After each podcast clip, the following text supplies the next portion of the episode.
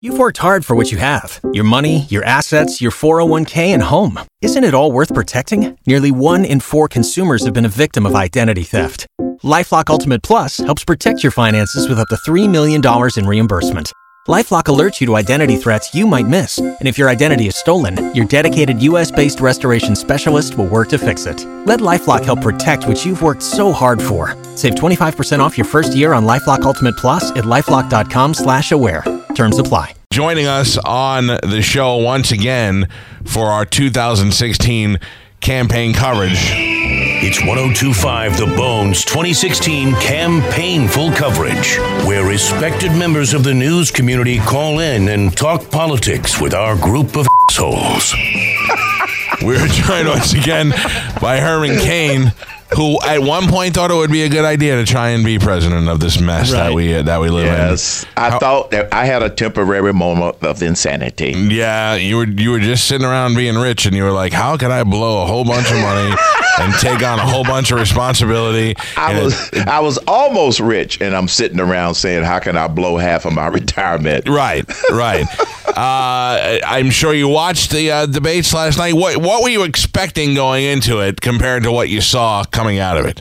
I expected exactly what I saw, but what I saw was worse than expected. Here's, I, here's what I mean. You summed it up. First of all, nothing really changed. Bernie Sanders and Hillary Clinton sort of kind of helped each other.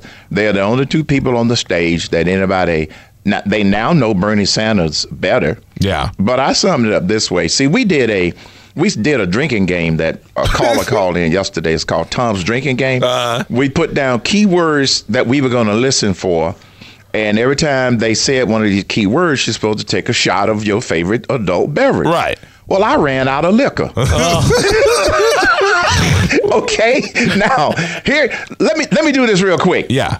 Here were the key words, and I kept track of how many times they were mentioned. Okay. Uh, Republican, Trump, right. Middle class, evil rich, climate change, free, equal pay, gun control, government is the answer, military force, Syria, Putin, Iraq, Benghazi, race. Oh, you were hammered. Over ninety mentions. Now, here's what they didn't mention, Mike. That they didn't even get a question or a pivot on the following. The economy, tax code replacement, energy independence, rebuilding our military, V A disgrace, or national debt. How can you call it a debate on national issues when you don't even mention the most important national issues? I'm not mad at you, Mike. No, no, I'm I, just a little passionate about I, and this. I appreciate your passion. I, I tell you, the one thing that bothered me more watching the Republican debates and the Democratic debates was that the Democrats...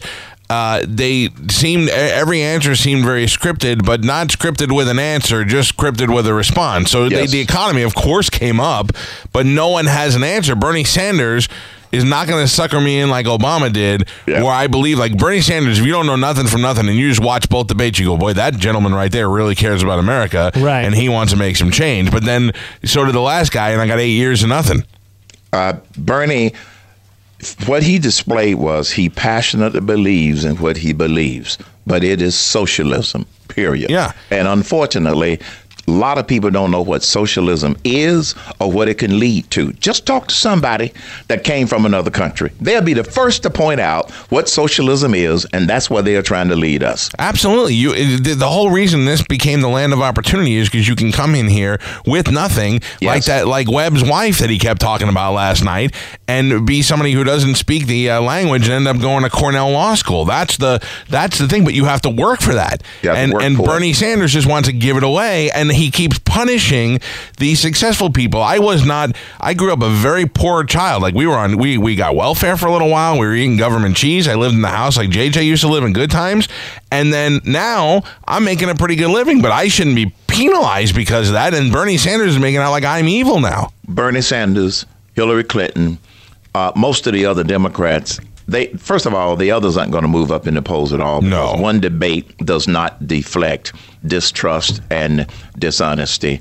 The others aren't going to move up. Uh, the debate last night, you're right, they want to punish the rich. I mean, they mentioned the evil rich six times. They mentioned paying for all these freebies six times, you know, twelve times. twelve times they mentioned these freebies. And six times they said that they were going to take it from the evil rich, yeah. the billionaires and this sort of thing. Now, here's the most disappointing part, Mike.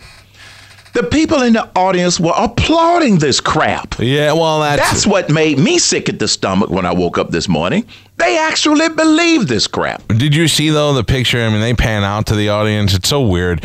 Their audience, uh, and I have to say, I'm not, I'm a registered Republican who voted Democrat the last two elections. I'm not a, a one-side guy. Or, but when they pan out to that crowd, it, it looked very much like a Grateful Dead concert. yeah. Like yeah. you see middle-aged white people that are just like, uh, you know, they topped out at making eighty grand in their life, and, and they're just mad at the world. And, yes. And, and, and whoever was more successful with them, they're the evil people. Exactly. And, And, and I don't understand that. I don't understand that either. You're talking about totally clueless about what's really going on and what they're really selling. They're really selling, as I summed it up once before, free stuff and less liberties. That's the bottom line. Stuart Varney summed it up this way. The Democrats want to take the pie and redistribute the pieces of the pie.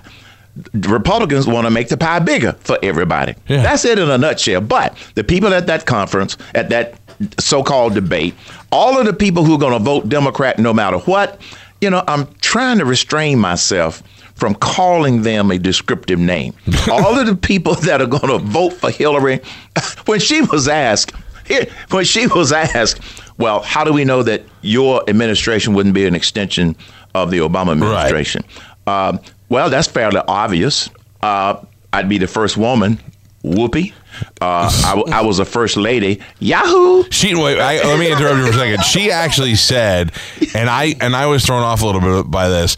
She said, "I I uh, served the office of first lady." And that just bothers me. Yeah. Because you're yes. there by default. We didn't elect you as first no. lady. I would have I would have voted for Melania Trump right. for first lady. That's a first lady yeah. I want to see.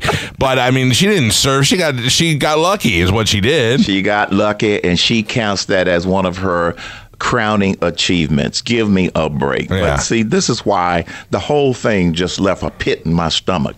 And that's because you actually have a lot of people who want to see her in the White House because, one, she's a woman, two, she was first lady, and three, she plays dodgeball politics better than anybody on that stage. That's true, and she certainly got that from her husband, and, and that's it. fine. And and the thing is that I was disappointed with Bernie Sanders last night because I really paid attention to him for the first time, and I enjoy his conviction. I, I like that he believes in so much what he believes in, but the fact that, that nobody laid into her and that he actually took the soft way out and said, ah, nobody wants to hear about your emails anymore. Yeah. Well, that's not yeah. true.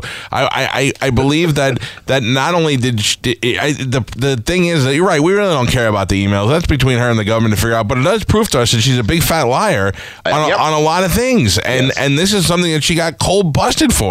She got busted for it. And the reason that Bernie didn't go after her is because he doesn't want to ruin his chances of being Secretary of the Department of Happy. Right. And you know there's going to be a Department of Happy. Yeah. Bernie wants to get that job if Hillary gets elected. That's all this is about. Now, but the Republicans...